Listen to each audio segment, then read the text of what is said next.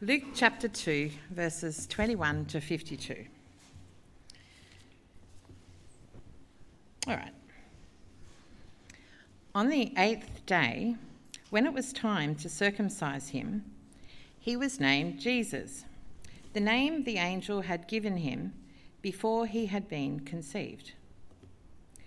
When the time of their purification, according to the law of Moses, had been completed, Joseph and Mary took him to Jerusalem to present him to the Lord, as it is written in the law of the Lord, every firstborn male is to be consecrated to the Lord and to offer a sacrifice in keeping with what is said in the law of the Lord, a pair of doves or two young pigeons. Now, there was a man in Jerusalem called Simeon, who was righteous and devout. He was waiting for the consolation of Israel, and the Holy Spirit was on him. It had been revealed to him by the Holy Spirit that he would not die before he had seen the Lord's Christ. Moved by the Spirit, he went into the temple courts. When the parents brought in the child Jesus to do for him what the custom of the law required, Simeon took him in his arms and praised God, saying, "Sovereign Lord, as you have promised, you now dismiss your servant in peace, for my eyes have seen your salvation, which you have prepared in the sight of all people, a light for revelation to the Gentiles and for glory to your people Israel." The child's father and mother marvelled at what was said about him. Then Simeon blessed them and said to Mary, his mother, "This child is destined to cause the falling and rising of many in Israel, and to be a sign that will be spoken against, so that the thoughts of many hearts will be revealed, and a sword will pierce your own soul too." There was also a prophetess, Anna, the daughter of Phanuel of the tribe of Asher. She was very old. She had lived with her husband 7 years after her marriage, and then was a widow until she was 84. She never left the temple, but worshipped night and day, fasting and praying. Coming up to them at that very moment, she gave thanks to God and spoke about the child to all who were looking forward to the redemption of Jerusalem. When Joseph and Mary had done everything required by the law of the Lord, they returned to Galilee, to their own town of Nazareth. And the child grew and became strong and was filled with wisdom, and the grace of God was upon him. Every year, his parents went to Jerusalem for the feast of the Passover. When he was 12 years old, they went up to the feast according to the custom. And after the feast was over, while his parents were returning home, the boy Jesus stayed behind in Jerusalem, but they were unaware of it. Thinking he was in their company, they travelled on for a day. Then they began looking for him among their relatives and friends. When they did not find him, they went back to Jerusalem to look for him.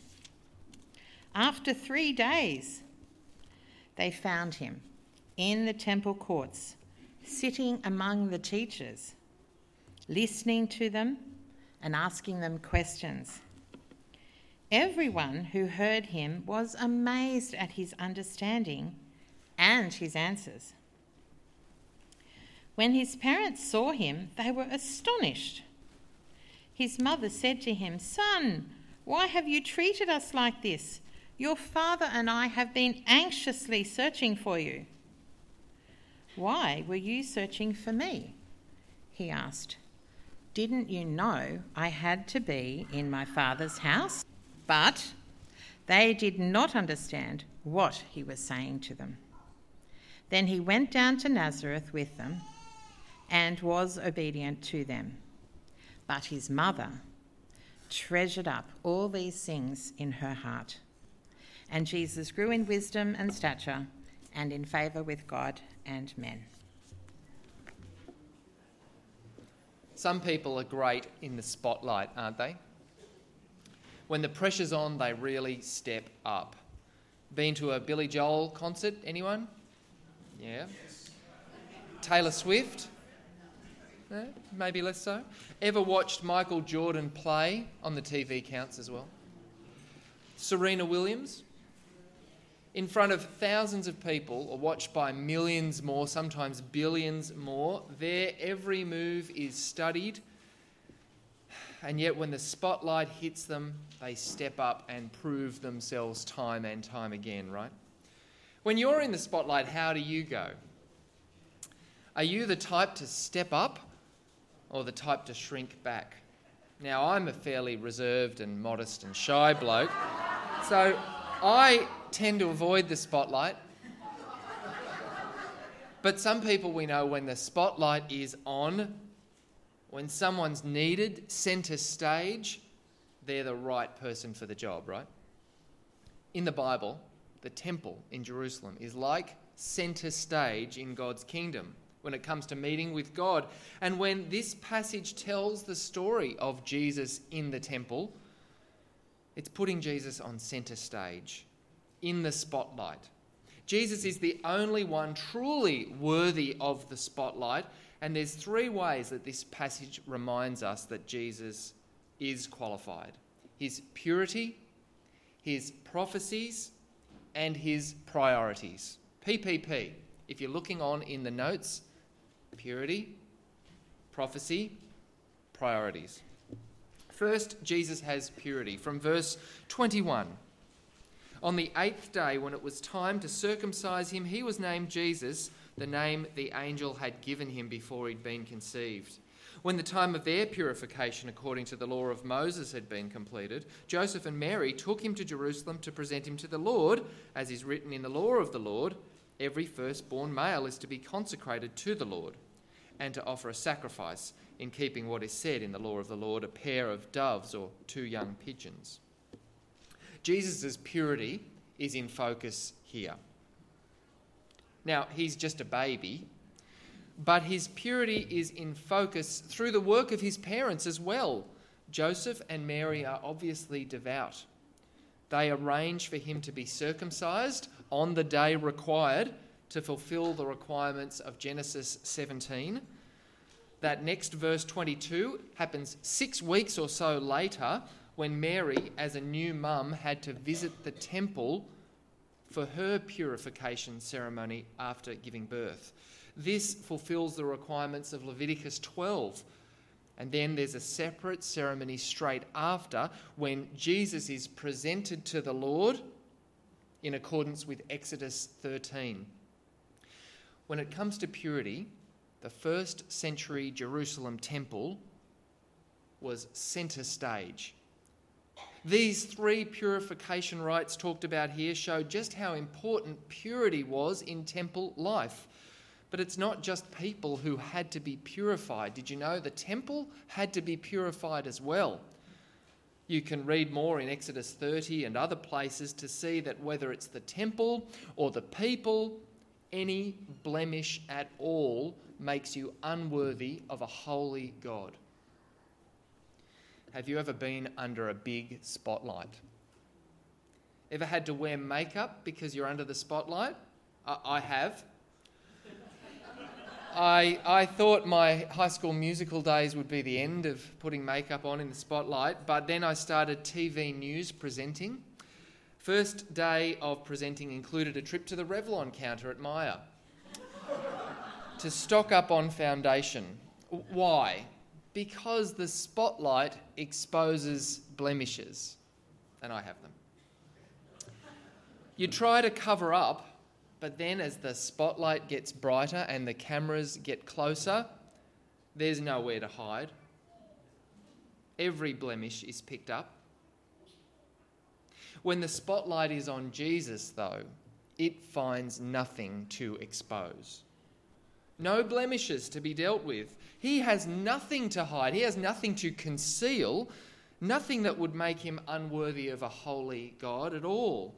The Bible goes into great detail about how from the day Jesus was born to the day he died and even beyond, Jesus was pure, sinless, blameless, perfect. His purity qualifies him for the spotlight. So we've seen how the spotlight has been turned onto Jesus' purity, but next the spotlight is on Jesus with regards to prophecy. Centre stage in the Jerusalem temple, the spotlight is turned onto Jesus by two prophets, Simeon and Anna. The first predictions come from Simeon. He was righteous and devout, and 3 times he's associated with the Holy Spirit in this passage. Did you notice? The Holy Spirit's on him. The Holy Spirit reveals he will live to see the Christ, God's ultimate King. And the Holy Spirit moves him to go into the temple just at the right time to see Jesus being presented. That meeting with Jesus affects him so profoundly that he basically says, God, I'm ready to die now. Hear part 1 of his prophecy from verse 28. Simeon took Jesus into his arms and praised God, saying, Sovereign Lord, as you have promised, you now dismiss your servant in peace. For my eyes have seen your salvation, which you have prepared in the sight of all people, a light for revelation to the Gentiles and for glory to your people Israel. Simeon's prophecy describes Jesus as salvation from God in verse 30. That lives up to the name given to Mary by the angel, the name Jesus. That means the Lord saves. Through the Holy Spirit, Simeon declares it's more than just a name. Jesus is actually God's way of saving his blemished and broken people. Simeon's prophecy also declares Jesus as a light of revelation to the Gentiles. Gentiles, people who are not Jews, everyone else in the world. This is remarkable that from the middle of the temple, from the centre of Jerusalem, from the centre of Israel, the centre of the Jewish religious system, the clear implication is that Jesus is for the Gentiles as well. For people like you and me. Not just for one place and one time, but a light for all people, for all places, for all time. And Simeon's prophecy declares Jesus is the glory of Israel. This is significant too. Israel is the nation God chose out of all the rest. The Old Testament talks a lot about that. Chose them so that they could display his might and power.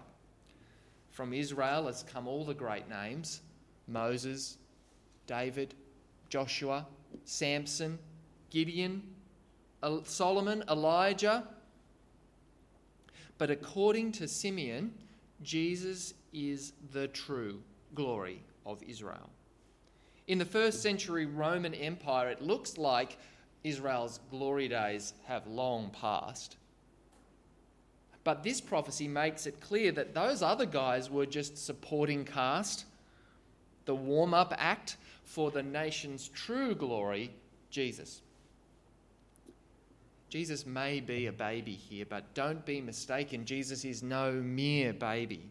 He's being put in the spotlight as the greatest human who ever lived. And even more than that, Simeon's using God language to describe him. No wonder Joseph and Mary marvelled at what was being said about their baby boy. But then Simeon continues and the metaphorical clouds start to form. Check out part 2 of his prophecy from verse 34.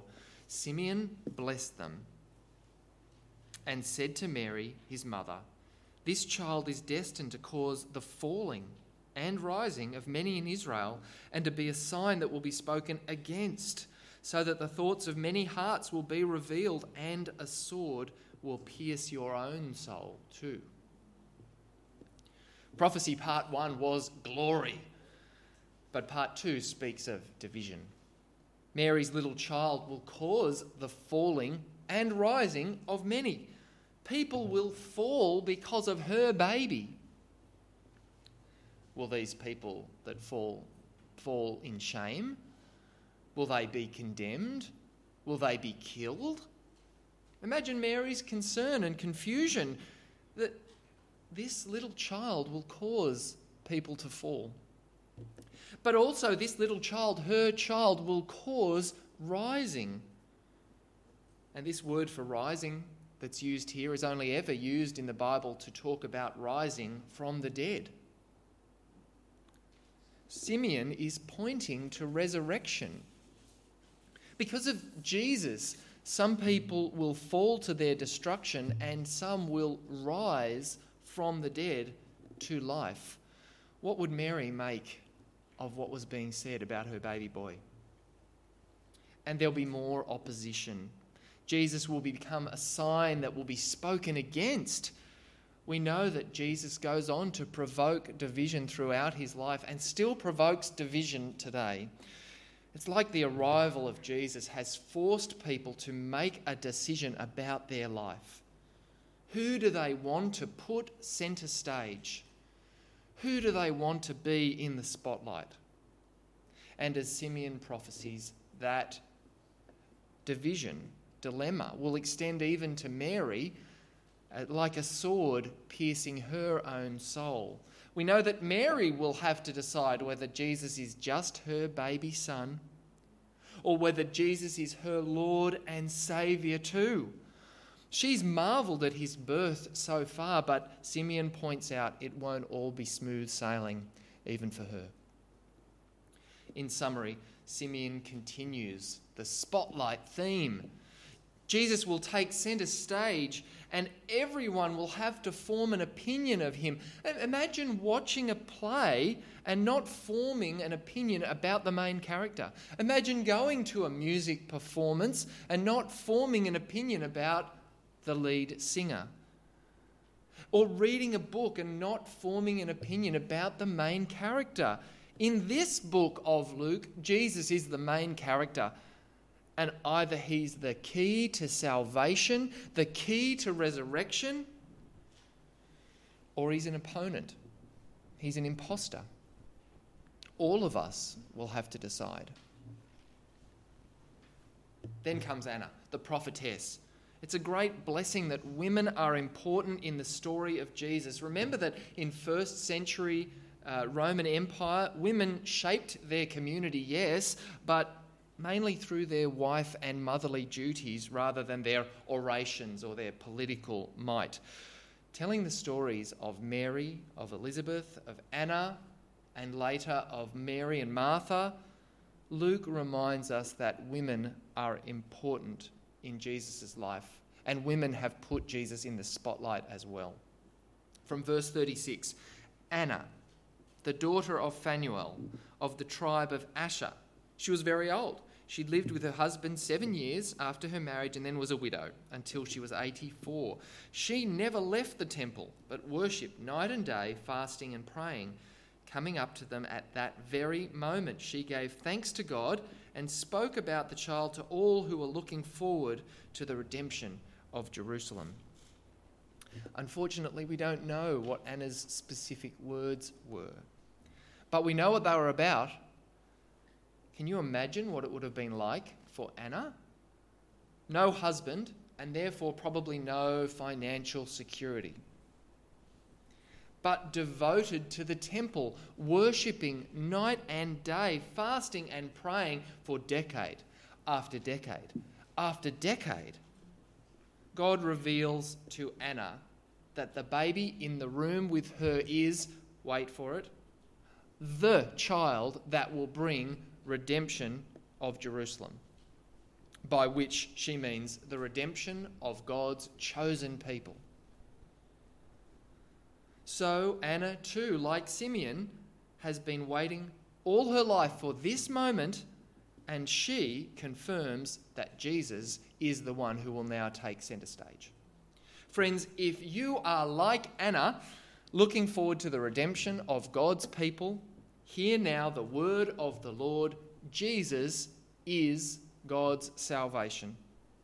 Jesus is the light of revelation to the Gentiles. Jesus is the glory of Israel, the glory of God's chosen people. There's no other way to be part of God's kingdom than through that light, through Jesus. Well, we've seen how there's a spotlight on Jesus in regards to his purity, in regards to prophecy. And the spotlight now turns to Jesus' priorities. What will he spend time on? What will he consider important? His priority. If you've ever been camping, or you've been to a picnic, or been on a road trip, I'll bet you know how it feels to have forgotten to bring something. The conversation usually goes like this for me. Lantern, yeah. I thought you had it. No, you said you'll get the lantern. No, I said, you want me to get the lantern or will you? And you said, It's one thing to forget a piece of equipment, but can you imagine forgetting your 12-year-old son? And a day into their travel, Mary and Joseph realise Jesus is not in their travelling party. We pick it up from verse 46. After 3 days they found him in the temple courts, sitting among the teachers, listening to them and asking them questions. Everyone who heard him was amazed at his understanding and his answers. When his parents saw him, they were astonished. His mother said, "Son, why have you treated us like this? Your father and I have been anxiously searching for you." "Why were you searching for me?" he asked. "Didn't you know I had to be in my father's house?" But they didn't understand what he was saying. Then he went down to Nazareth with them and was obedient, but his mother treasured all these things in her heart, and Jesus grew in wisdom and stature and in favour with God and men. Jesus shows his priority. He's stayed in the temple, or as he put it, in my father's house. He's back in Jerusalem, and they've had to retrace their steps. 2 things we can take from this, and I want to be very clear about the first point. Jesus is claiming to be God's Son.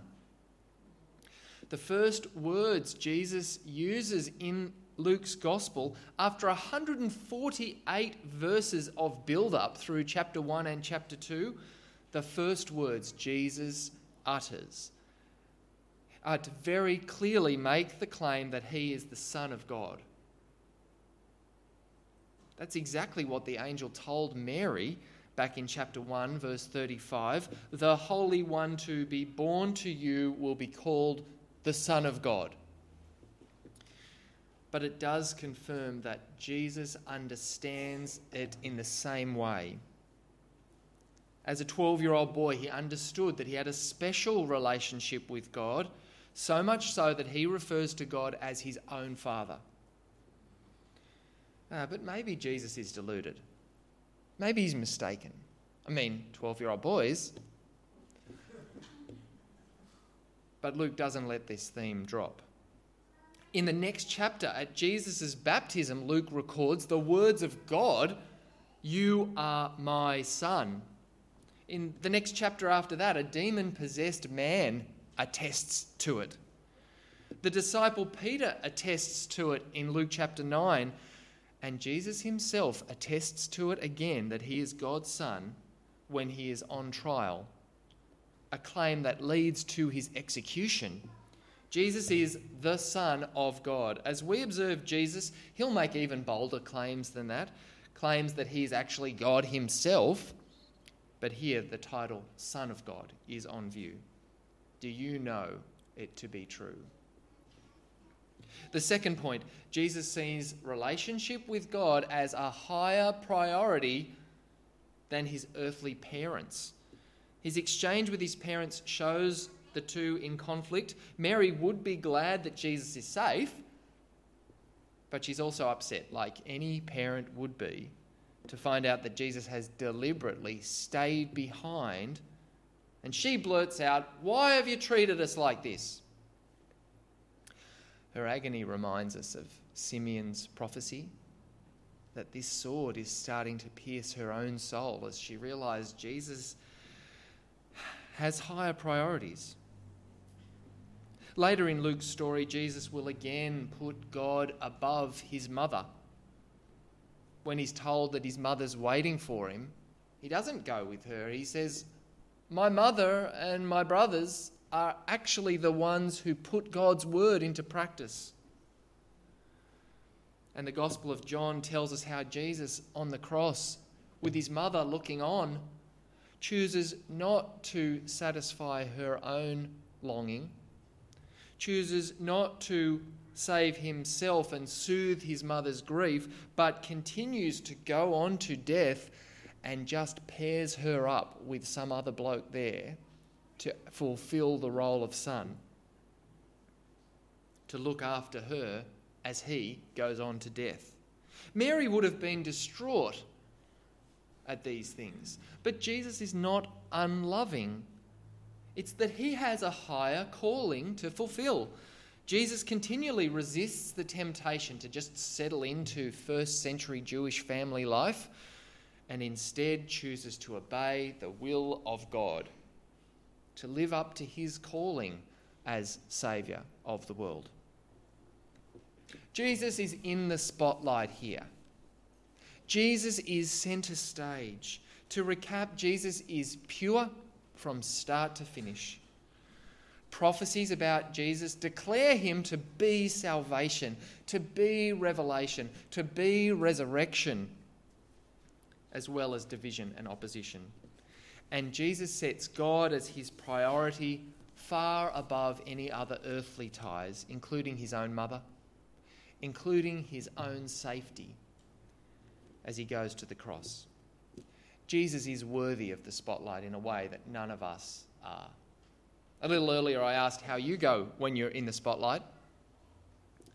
All of us know that whatever front we might be able to put on, as the spotlight gets bigger and the cameras get closer, the more our blemishes will be found.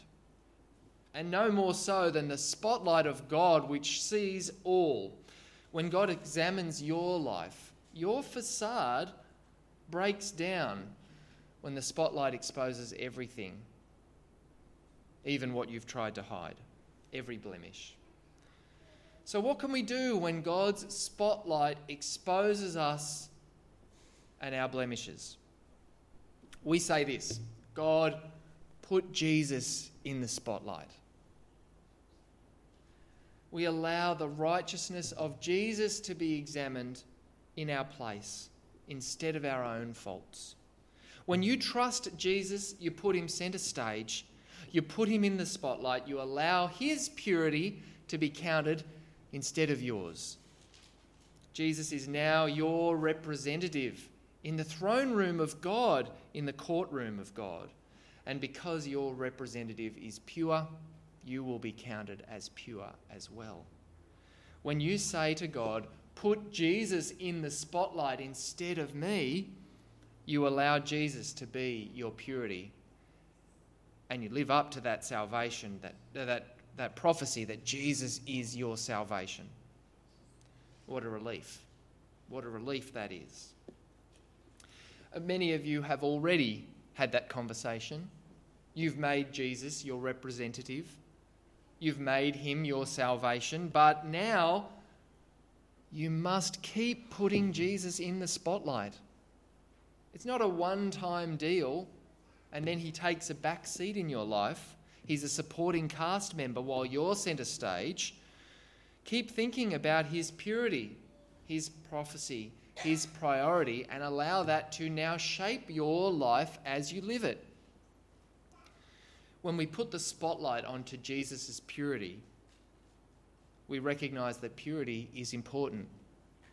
And so, his example helps us strengthens us when we go through that next temptation. When you're tempted at work or at school to cheat or to gossip, you can look to Jesus' purity as a model to be followed. You can strive to be more like Christ as you live a life that has no blemish anymore. And his prophecies can help too. When you're going through a test, going through a trial, going through a struggle, you can look to the prophecies about Jesus and know that God has planned everything from the start. That God has planned a victory for you. And that he will see it through to completion. And when you're time poor or weighed down, you can consider the priorities of Jesus. And you can see that in everything he did, God's plan came first. Now, I don't mean you have to ignore your family in order to obey God. In fact, in most cases, honouring God will mean you obey your parents. It will mean you are faithful to your children, as good parents and good children should be. But the priority is God. And everything you do should be run through that test of, does this put Jesus centre stage? Does this put God on the throne or put God in the back seat? And finally, know this. Those who are in Christ Jesus have no condemnation to worry about.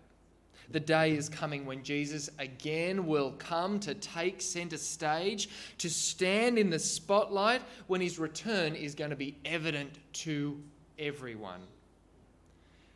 And when the spotlight is on Jesus, he's not just going to play a song like Billy Joel or Taylor Swift. He's not just going to sink a basket like Michael Jordan. No, when the spotlight is on Jesus, he will bring an end to pain, an end to death, an end to sin. Let us patiently wait for that day and ask for the Holy Spirit to help us now as we wait. How about we pray? Heavenly Father, your Holy Spirit moved in Simeon. It moved in Anna. It moved in Mary and Joseph. May your Holy Spirit move in us too as we strive to be like Christ, to put Jesus in the spotlight of our lives. Thank you for his purity and his priorities to deal with all of our blemishes, so we now have no condemnation. In the name of Jesus we pray. Amen.